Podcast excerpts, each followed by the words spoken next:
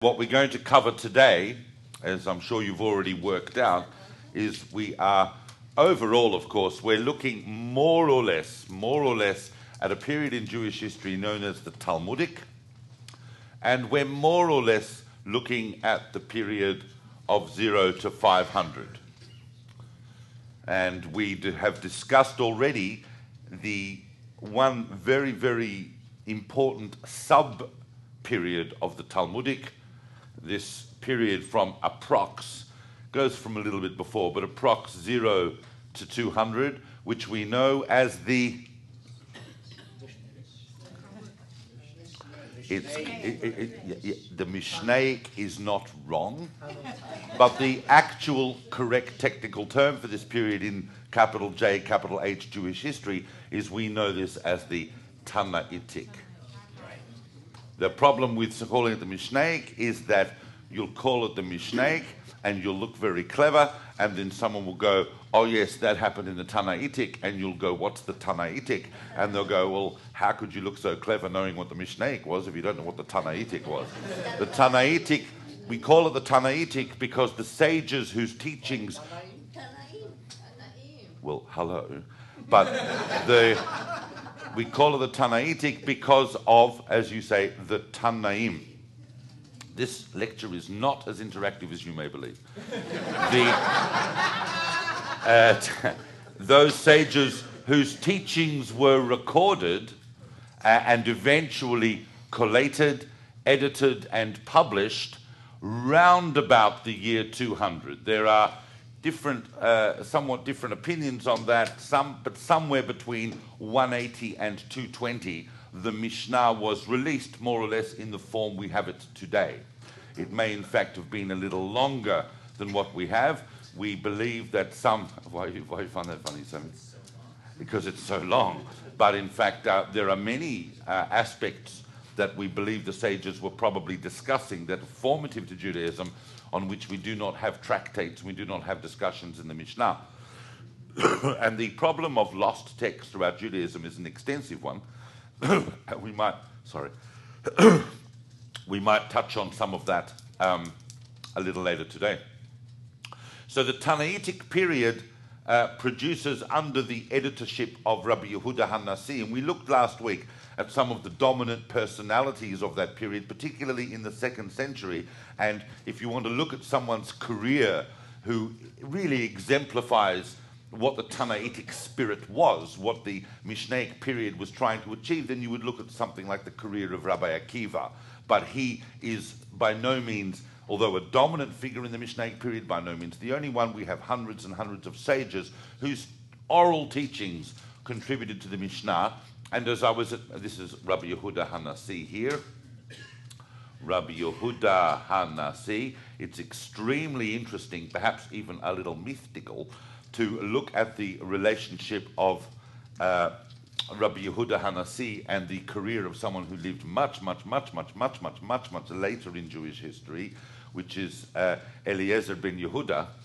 Both of them, who obviously Eliezer ben Yehuda, the son of Yehuda, saw himself as a as a type of uh, later manifestation, Yehuda Hanasi was extremely particular about the revival of the Hebrew language. I didn't point this out really last week, but Hebrew, even in the land of Israel at this time, is not the lingua franca. The spoken language is Aramaic. So the production of the Mishnah in Hebrew is a landmark event. It is a document that presents to us a level of Hebrew that shows its development towards something that we can call modern Hebrew. It's way before modern Hebrew, but it's not the Hebrew of the Bible. It's not the Hebrew of the Bible, which we call classical Hebrew. It is a new phase of Hebrew. It's not a different language. It uses the same syntax, in a sense, not quite, but the same root vocabulary. It's can be easily understood by someone who reads the Bible, but it's what we call neoclassical.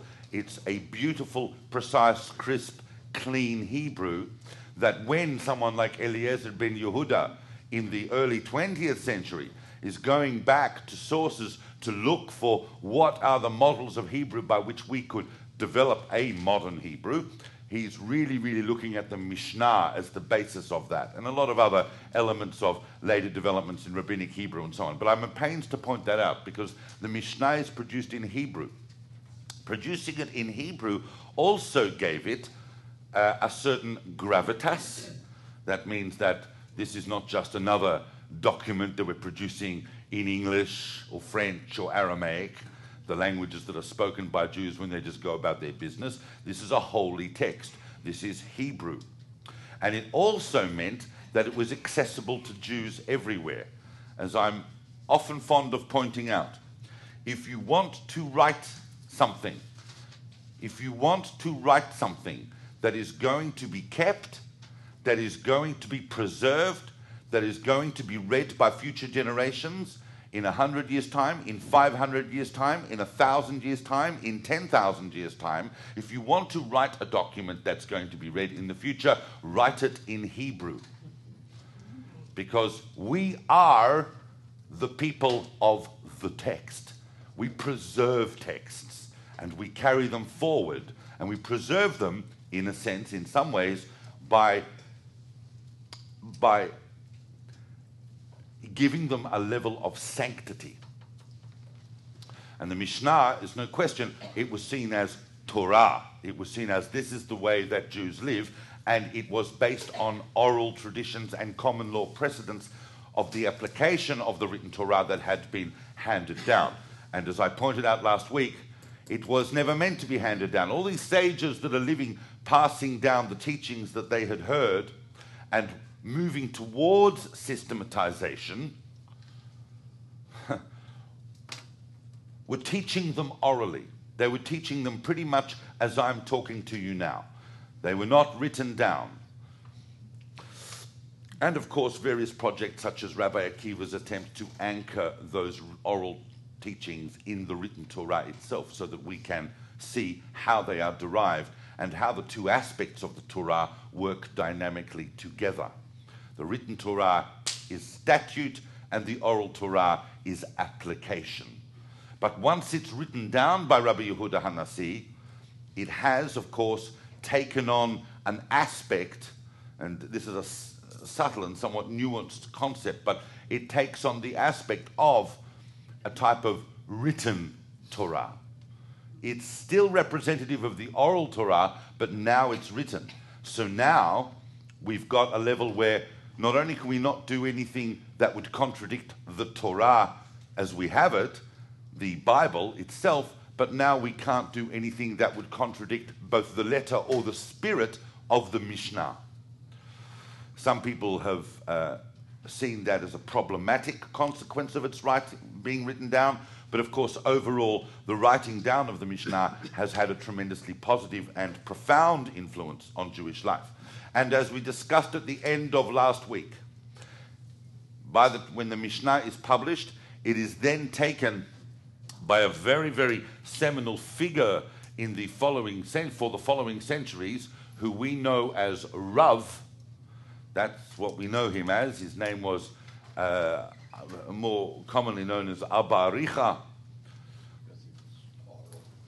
Sorry? He was tall. He was tall. Uh, and uh, he took the Mishnah uh, as a young man, brilliant young scholar. He took the Mishnah to the new dynamic center of learning, which was in Babylonia, and introduced this new educational technology. We're not going to study the oral Torah according to the Sidra, the weekly Torah portion.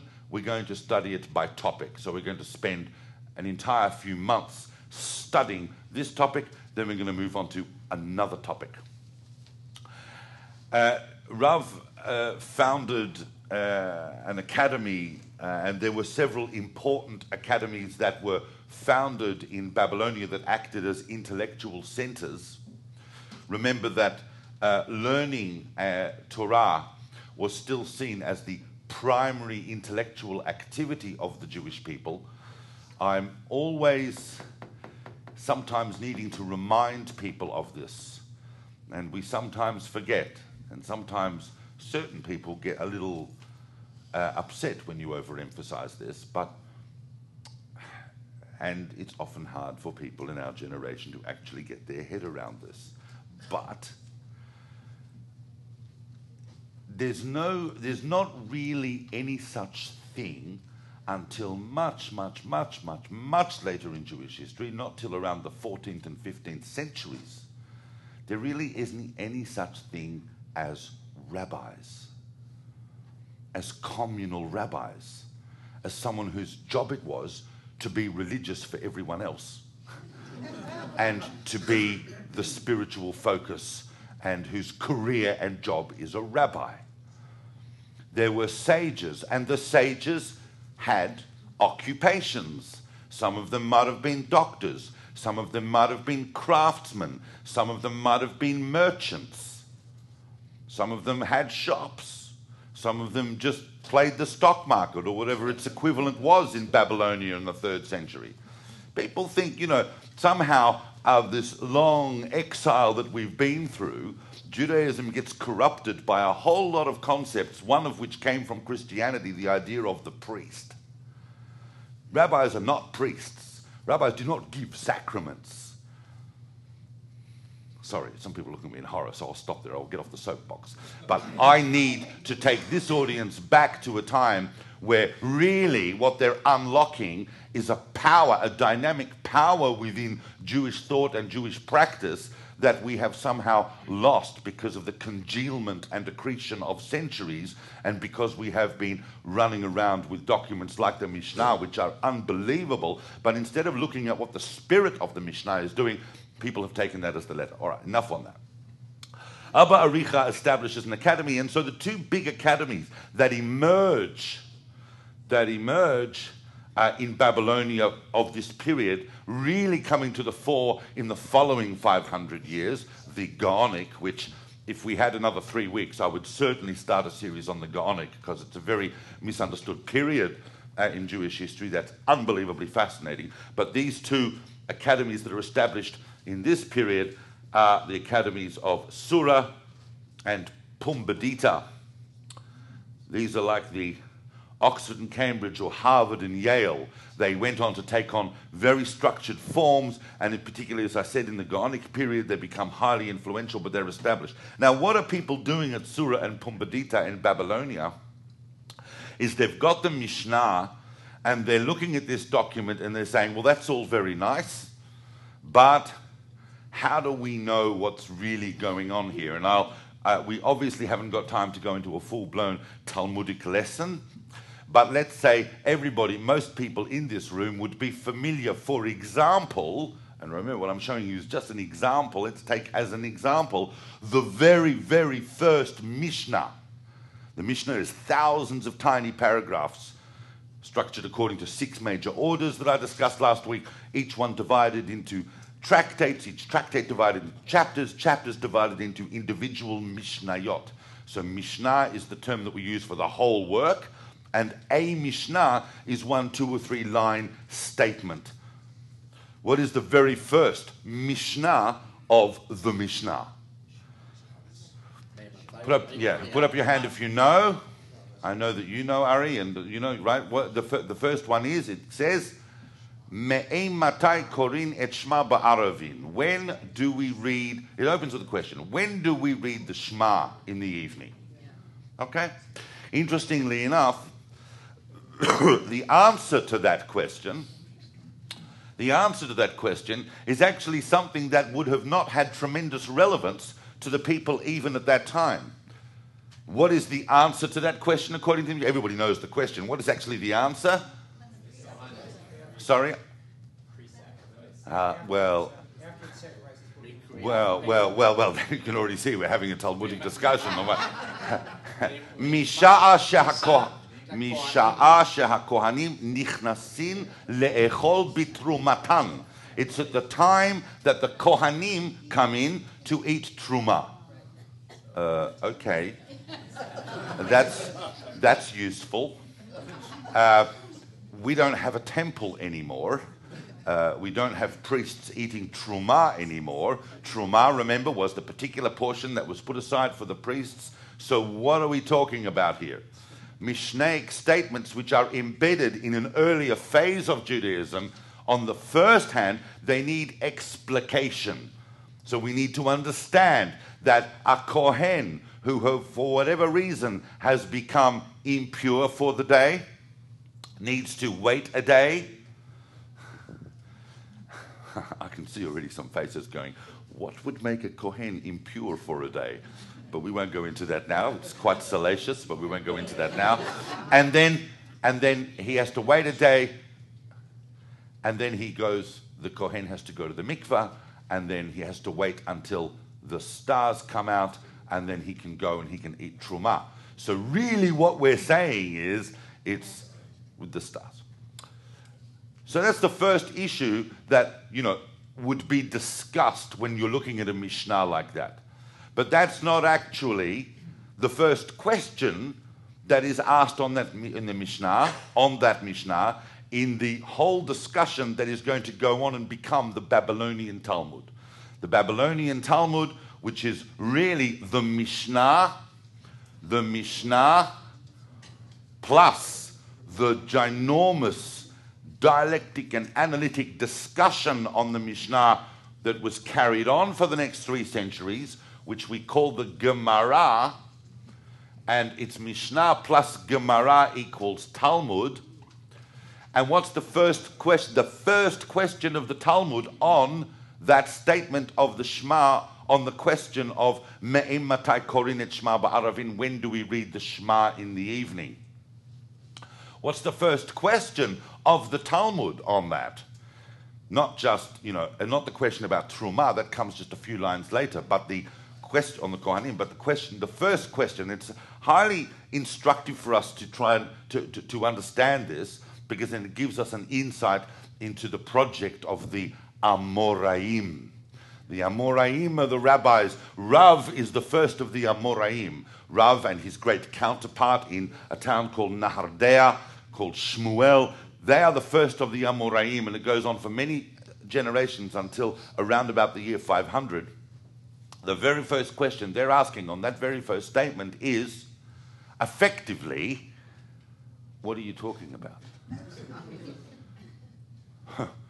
Who says I have to say the Shema in the evening?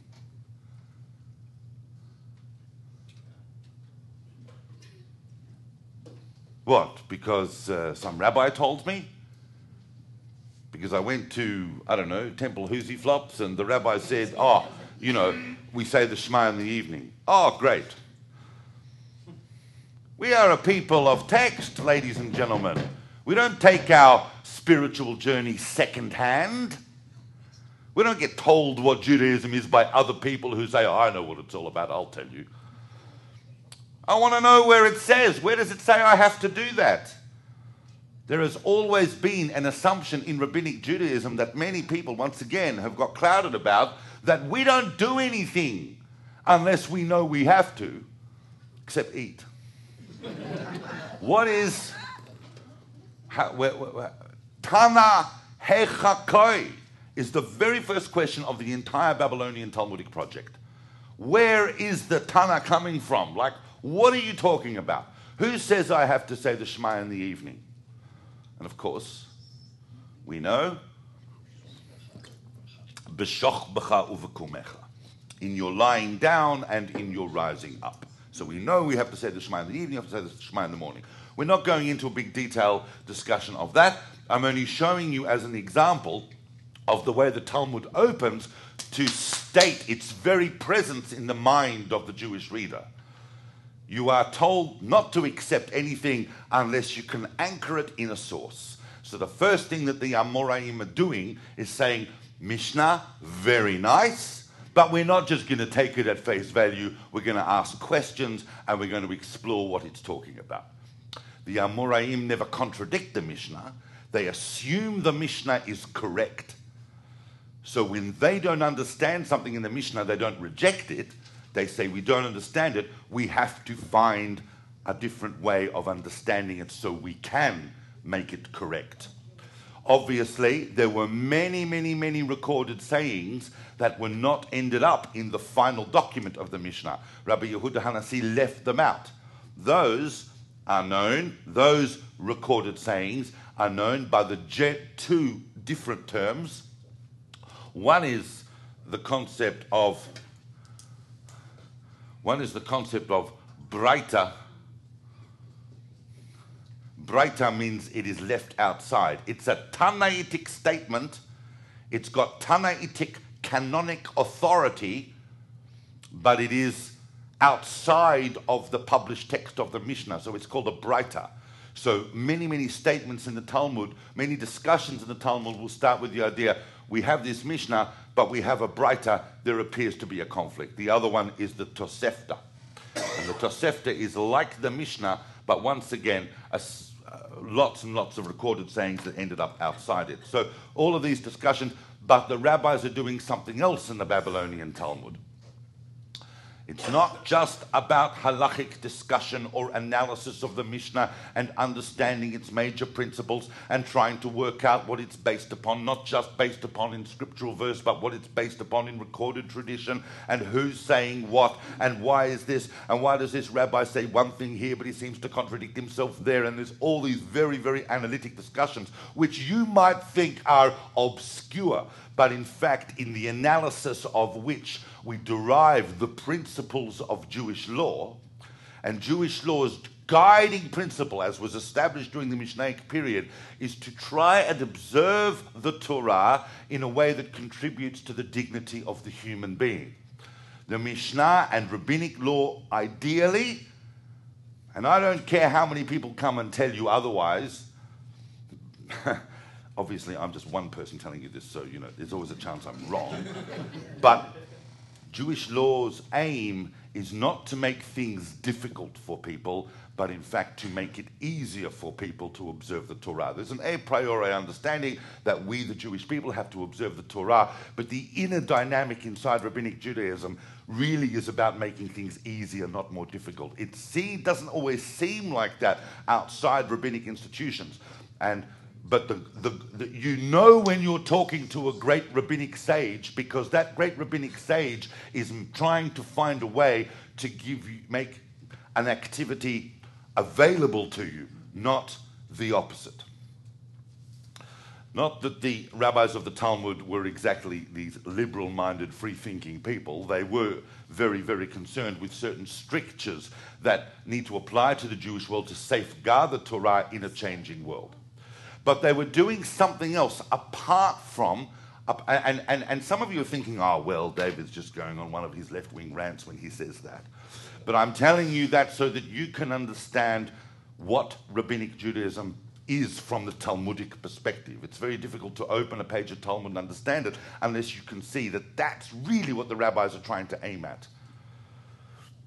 But they're doing something else. They're also telling a lot of amazing stories. They're telling a lot of stories about what's going on, about what has gone on, many, many different legends and insights, humor, every single aspect of human life, every single aspect of human life is discussed. And I mean every aspect.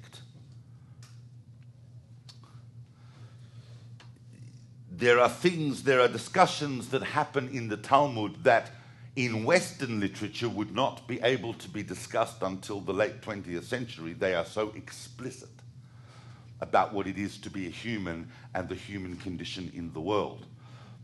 Many, many legends of not only of these rabbis of these times, but of previous generations, total interpretations of biblical figures and biblical events to give a homiletic and moral and ethical and mystical understanding.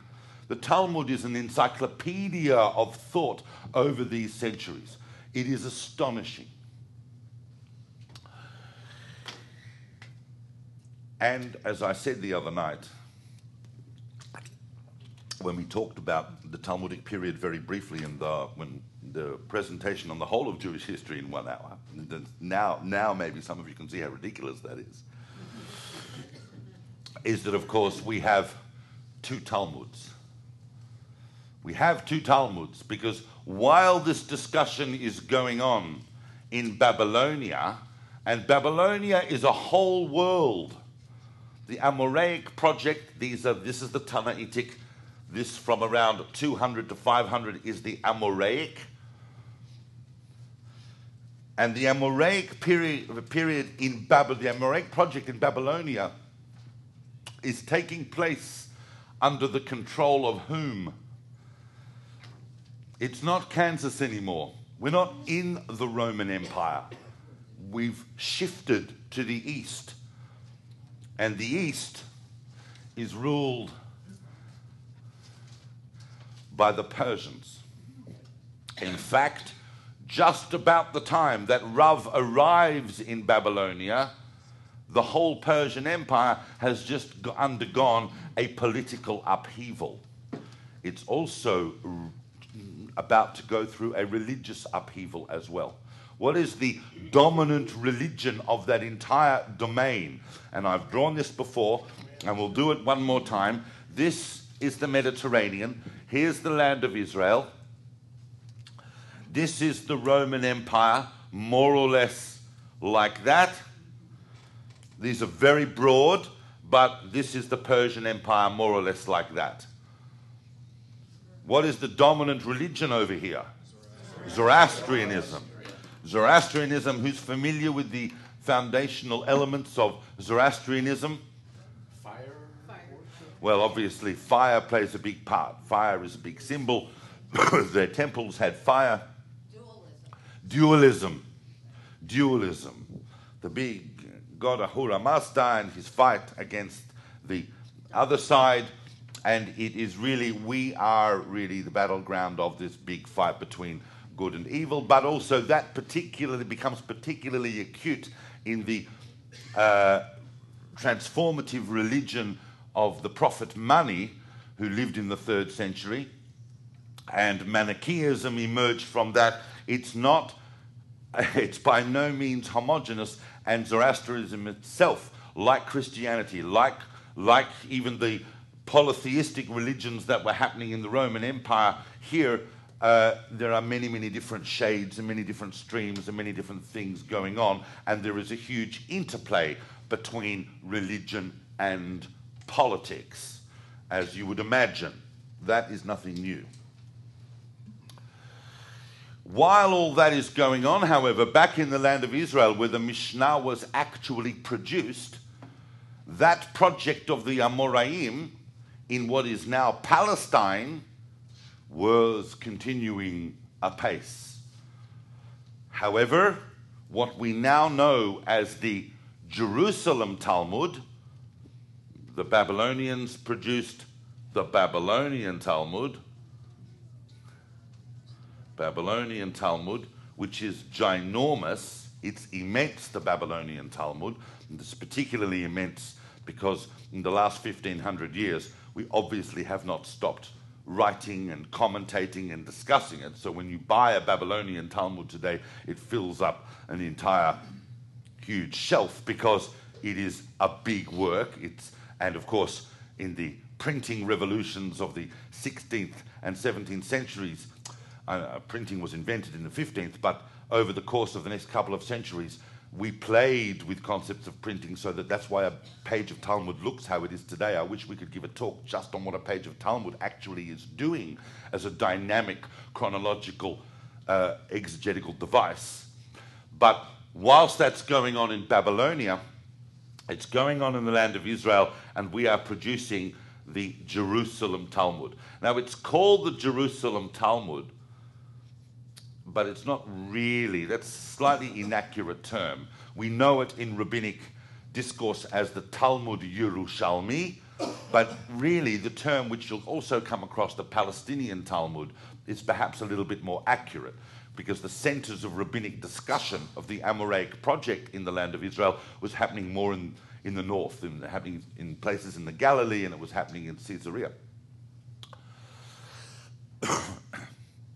The Jerusalem Talmud is a somewhat different document. The Jerusalem Talmud has been somewhat obscured in the last 1500 years because with the rise of European Jewry and the rise of the dominance of Babylonia in the Gaonic period that eventually influenced the rise of Jewish communities in Europe, they formally adopted the Babylonian Talmud as the basis of their halachic codes. The Jerusalem Talmud was, in a sense, shunted to the side. It was regarded as holy, it was regarded as a proper, valid Talmudic work, and if anything wasn't discussed in the Babylonian Talmud, people would go to the Jerusalem Talmud, but the Jerusalem Talmud is very, very difficult to understand. Make no mistake, the Babylonian Talmud is not a piece of cake. You have to learn for years to understand the cryptic Hebrew and Aramaic phraseology and discussions. The Aramaic, I spend 18 hours a day, and I have for the last few years, translating Aramaic. But when I have to go to a Talmudic passage, I'm breaking my teeth on it. It's a different Aramaic from the Zohar, of course, and it's a tough Aramaic, and it's impossible for scholars to understand it without the use of commentaries and dictionaries and so on. And that is, but fortunately for us in our generation, the people have done that work in the past, and the Babylonian Talmud has been translated into Hebrew and English and many other languages in very, very fine style. But even so, never read just one translation. If you really want to know what's going on, always read two or three so that you can see the different ways in which a text is evolving. The Jerusalem Talmud is hard even for people that are adept at the Babylonian Talmud. It's a different style, it's cryptic, and it's difficult. That may be one reason why it was slightly obscured, and of course, the dominance of Babylonia itself. The Jerusalem Talmud is also shorter, and there's many tractates which it does discuss in length, which are missing from the Babylonian, particularly the laws of agriculture, because they were living in the land of Israel. Babylonian Talmud focuses on other things, and it's much longer. Another big thing to understand is that in the Babylonian Talmud, all of that legend and all of that, what we call, what we call, because Talmudic discussion is really, in a sense, broken up into two types of discussion.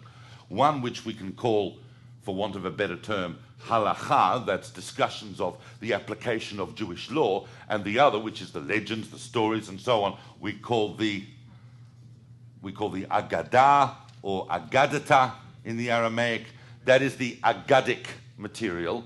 And in the Babylonian Talmud, the halachic and the agadic materials are completely intertwined and meshed. The Jerusalem Talmud has much less of that, and in a sense, they separated, separated out their agadic material, and that is why the land of Israel and the Tannaitic period, but also the Amoraic period in the land of Israel, was responsible for producing entirely separate bodies of work, which we know as midrash.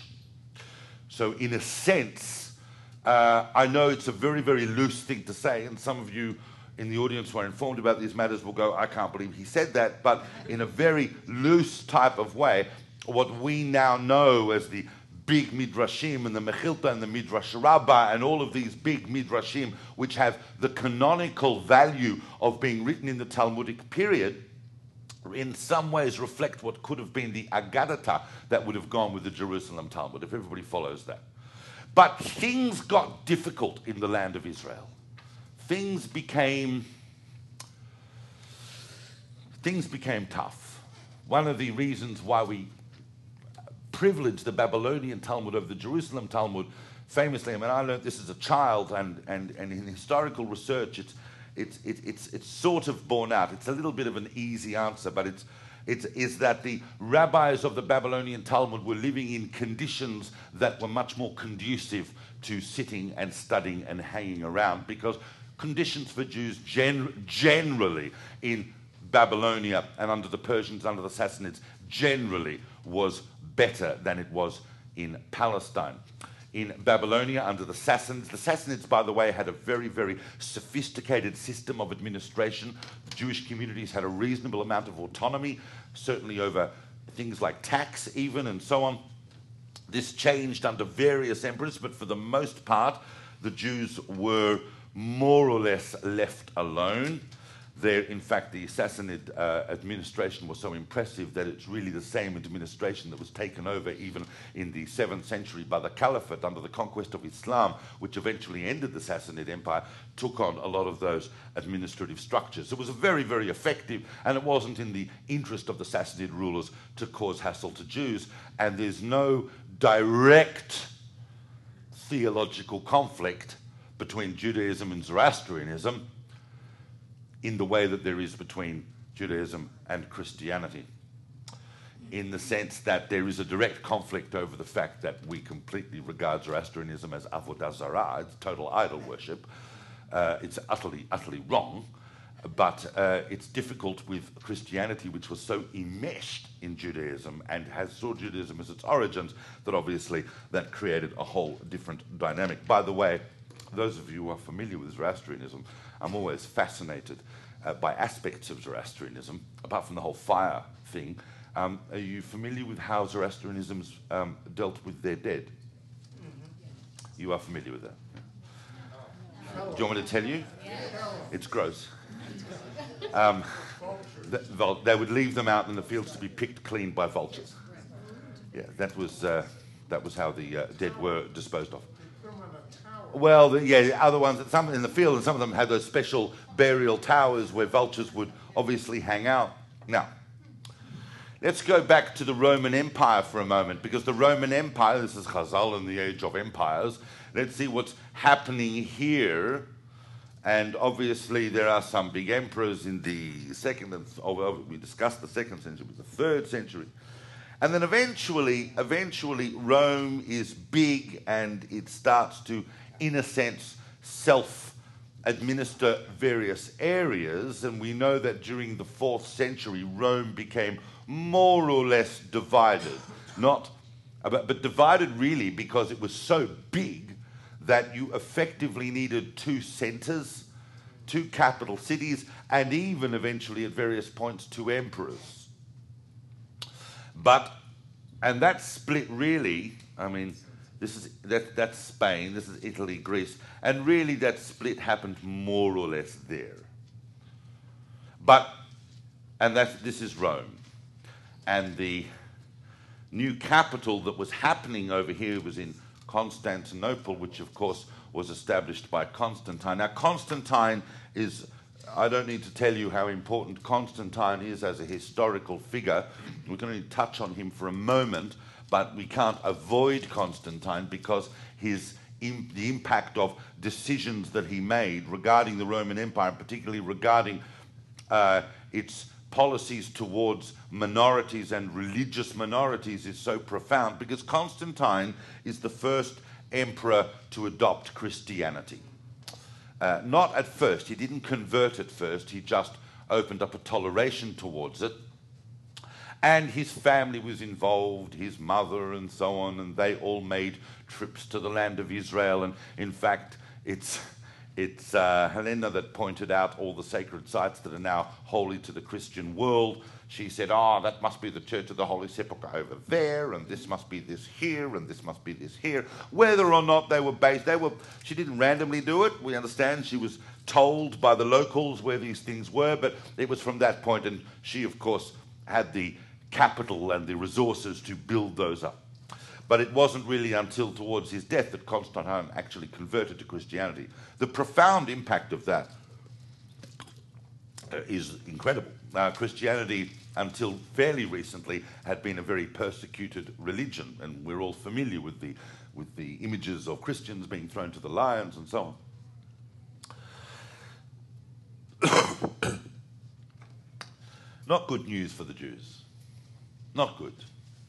And really, we can already see within a few short decades of those decisions that life in the land of Israel for Jewish communities became almost untenable. And therefore, the Jerusalem Talmud, because you need a settled existence if you're going to produce sages and intellectuals that are going to have nothing else to do but sit around and discuss the Mishnah, you need a settled, quiet, relatively autonomous existence and that just wasn't happening. Jews started getting harassed. Once the Christians were in control, I'm not going into the discussion now about who's right and who's wrong. We did quite a number of awful things in relation to the early Christians. We're not nice to people we don't like. We have to be aware of that as the Jewish people, and we sometimes get threatened. But ultimately, whatever I, I, can safely say, certainly to this audience, that whatever we did to them over the couple of centuries here was certainly more than made up for in the following two millennia.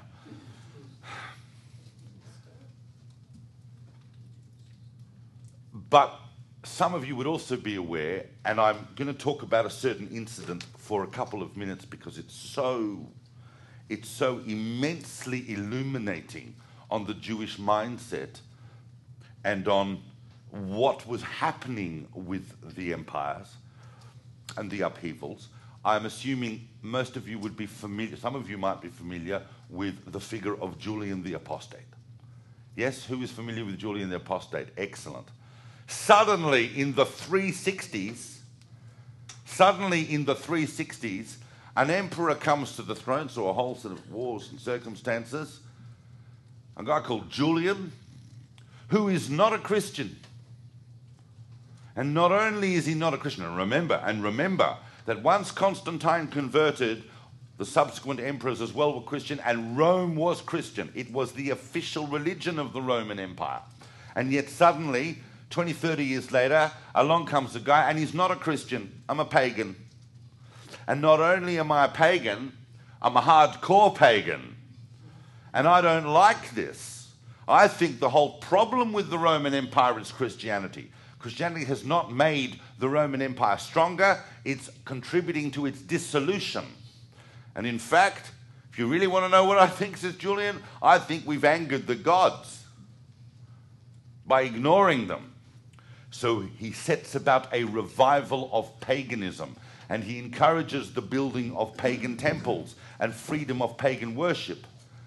Amongst which he turns to the Jewish people and he says, well, I know you don't consider yourself pagans, but paganism means that everybody can follow their own God. Why? This is the emperor talking. Why don't you go and rebuild the temple? Now, Jews don't need a second invitation to do that. And people think that the whole idea of Zionism, oh, suddenly in the 19th century we remembered that we've got Jerusalem and we've got Israel, and oh, yes. But in fact, there are many stages throughout Jewish history when just given a scent of a window of an opportunity, and we're there. And so, of course, and he, he was very official about this. He appointed administrators to oversee the project of helping the Jews to rebuild the temple. And of course, some Jews got very excited by this. So, the first thing they need to do when they go up to the Temple Mount, what do you think is going on on the Temple Mount over there at this stage in the fourth century? I can tell you because people saw it. And we have a lot of interesting travel documents and eyewitness guides to these things. Uh, remember that Jews, by this time, the Roman Empire, I mean, I have I have stood at a mikveh, not in a mikveh, it was way too cold, but at a mikveh, uh, 200 feet underneath, a fourth century mikveh underneath the, the town, uh, right smack in the center of Cologne in Germany. Jews were reaching all parts of the Roman Empire and establishing little communities. And so, but back in Palestine, so we know people are wandering around, so we know what was going on on the Temple Mount. And on the Temple Mount was basically a rubbish heap. And it was just full of rubble, stones, and it was, it was basically a dump. There was no temple to Jupiter happening, there was no church, there was no nothing. It was that, that, that was where the Jews' temple was. It actually suited everyone for it just to look like a dump. So the first thing they needed to do was go and clear away all the rubble. Now, what I'm about to tell you, who's familiar with what happened? You're familiar with what happened? Is sounds really weird, but it was documented by Roman administrators and historians as well as by the Jewish people. We have quite a number of different accounts of this, but they went to clear the rubble from the Temple Mount. This is in around 362. And as they started doing that, huge balls of fire emerged from underneath the stones and the rubble as they were clearing it away. Some of the workmen actually got scorched. People ran off the Temple Mount screaming, like some horror flick. And so they thought, well, we don't know what that was. Let's try it again. So a few days later, they went back again, and again, these balls of fire emerged. Now, some, obviously, people have tried to understand what happened here. I mean, I don't know if the, the Iriah left the gas on or what it was, but uh, or it might have been it might have been a build-up of gaseous substances underneath all the stonework, methane or whatever it was. There are suggestions that there was an earthquake around that time. An earthquake of itself doesn't produce balls of fire, but it can contribute to various concentrations of gases. There were balls of fire emerged. That was seen as a sign by everyone. And yet Julian wasn't deterred. I mean, he, it's not like Julian changed his mind. We got a little freaked out. The Christians loved it because they said it's a sign from God. The Jews are not supposed to rebuild their temple. And uh, it would have gone ahead still, except for the fact that in 363, um, Julian, uh, in an adventurous campaign against the Persian Empire, uh, was killed. Uh, Jovian came to the throne, and Rome once again reverted to Christianity, and any thought of the Jews rebuilding their temple was not happening. So it's a fascinating episode on Julian the Apostate and his desire to rebuild the temple. There's a very good novel. There is, and, you, and by Gore Vidal, Yes. yes. correct, called Julian. Yes. Yeah, that's. I'm glad you brought that up. As well as being a fascinating historical figure, Gore Vidal wrote a famous novel on Julian. Uh,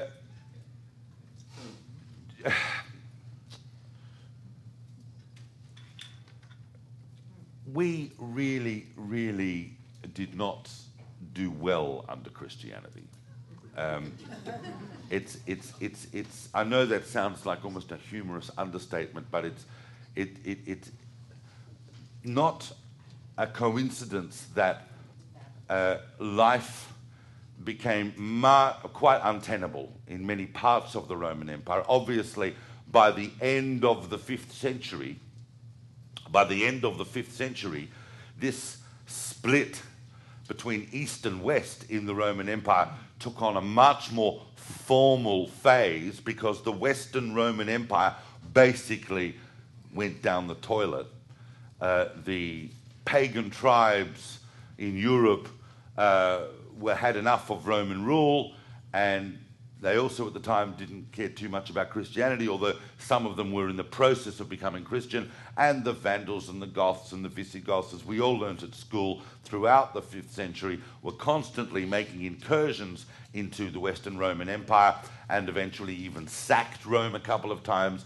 And most historians, if they had to draw a line through it, would put the end of the Western Roman Empire at around 475. So, towards the end of the 5th century, there is no more Roman Western Empire. It doesn't mean that Jews are not living there, but uh, as these countries are becoming more and more Christian, there is a varied relationship. Some Christian rulers, of course, were, I'm talking now later, later, some Christian rulers, it's not all one big bleak story. Obviously, obviously, the Roman Empire in Western Europe, once enough nations had Christianized themselves over the course of the next couple of centuries, obviously the first big consolidation under what was now going to be called the Holy Roman Empire, which was founded by Charlemagne. And Charlemagne and the next couple of generations were very, very, very favorable towards Jews. It could have gone either way. This idea that Christians have to be at enmity with Jews is an outcome of history that was one of several possible outcomes. But it was the, really, really the guys sitting in Rome, you know, the, your Justinians and your Gregories and so on, who really applied the anti Jewish rhetoric and the anti Jewish pronouncements that ultimately uh, made life very difficult. And also because, just on the level of the population themselves, the Jews were always seen as a scapegoat. But that we're entering into the later Middle Ages. Of course, the big story here, uh, the big story here, towards the end of the fifth century, as well, whilst Rome was undergoing this, of course, the Eastern Roman Empire went on to become Byzantium. Byzantium, it's fascinating because Byzantium exists as an empire for round about exactly a thousand years. Byzantium, of course, went on till the middle of the 15th century until they were overrun by the Ottoman Empire. And yet, life in under the Sassanids uh, became, towards the end of the 5th century, also became extremely difficult. There is one particular year, I think it's 1498 or 1499, which the rabbis, the later, later, later generations of the rabbis of the Talmudic period called the year of the destruction of the world, because the persecutions under the Sassanid kings, who were also persecuting Christians as well, but um, some say it's Yazdegerd II and other maybe later kings, but there was one particular short period where the persecutions were so severe that the rabbis actually, in a town called Machoza, which was one of the great locations of the Jewish community of Babylonia, declared themselves an independent state. An independent Jewish state in Babylonia. Uh, and they had an army and they held off the Persian government forces for quite some time, but of course, eventually they were overrun. All of these different conditions meant that by the time we get to the year 500, uh, the sages of the time, following the great editorial projects of Rav Ashi and Ravina, these later Amoraim, eventually closed the Talmud. In other words, we are now moving into a different phase. All of these discussions, all of these discussions, we're now going to write down we're going to edit, we're going to publish them. That's now the Talmud. And so now the job of everyone else, just as we've been spending the last few hundred years working out what the Mishnah has been saying, now we're going to leave it to future generations to work out what we've been saying. And that, in fact, really is the dividing line. Babylonia itself, of course, 150 years later, is going to be completely overrun by Islam and the Caliphate. But, and we are still there in Babylonia, and that's going to produce the whole next phase of Jewish history as we move into the Gaonic. The great rabbis of Sura and Pumbedita are now really developing the idea of the Jewish community, then developing all the different uh, formal structures that we know of Judaism today. To open the pay, any page of Talmud, to open any page of Talmud, is to go back in time to a discussion that is still alive the way to read Talmud is not necessarily to read it as a historical document, although it is embedded in its own time context, but to read it as a living document. The editing of the Talmud, final editing of the Talmud, took place under the, a very small window period here we call the Rabbanan Svorai. That's the classic picture we have now. It's being challenged by some scholars, but the, the classic picture is that the whole of the Talmudic project was edited in this short period after 500 and has been relatively stable ever since. Although we know, we know that there are big sections of it that we no longer have. I hope that has given some clarity to the Talmudic period and that I definitely I've enjoyed giving this very, very, very short series. Please remember that everything we've discussed is headlines, and that I'm hoping that uh, it will inspire uh, some of us to uh, investigate more and to read things in context and to look at them and to let them inform us about, once again, who we are. Because at the end of the day, that is why we study history, and I thank you for attending and listening.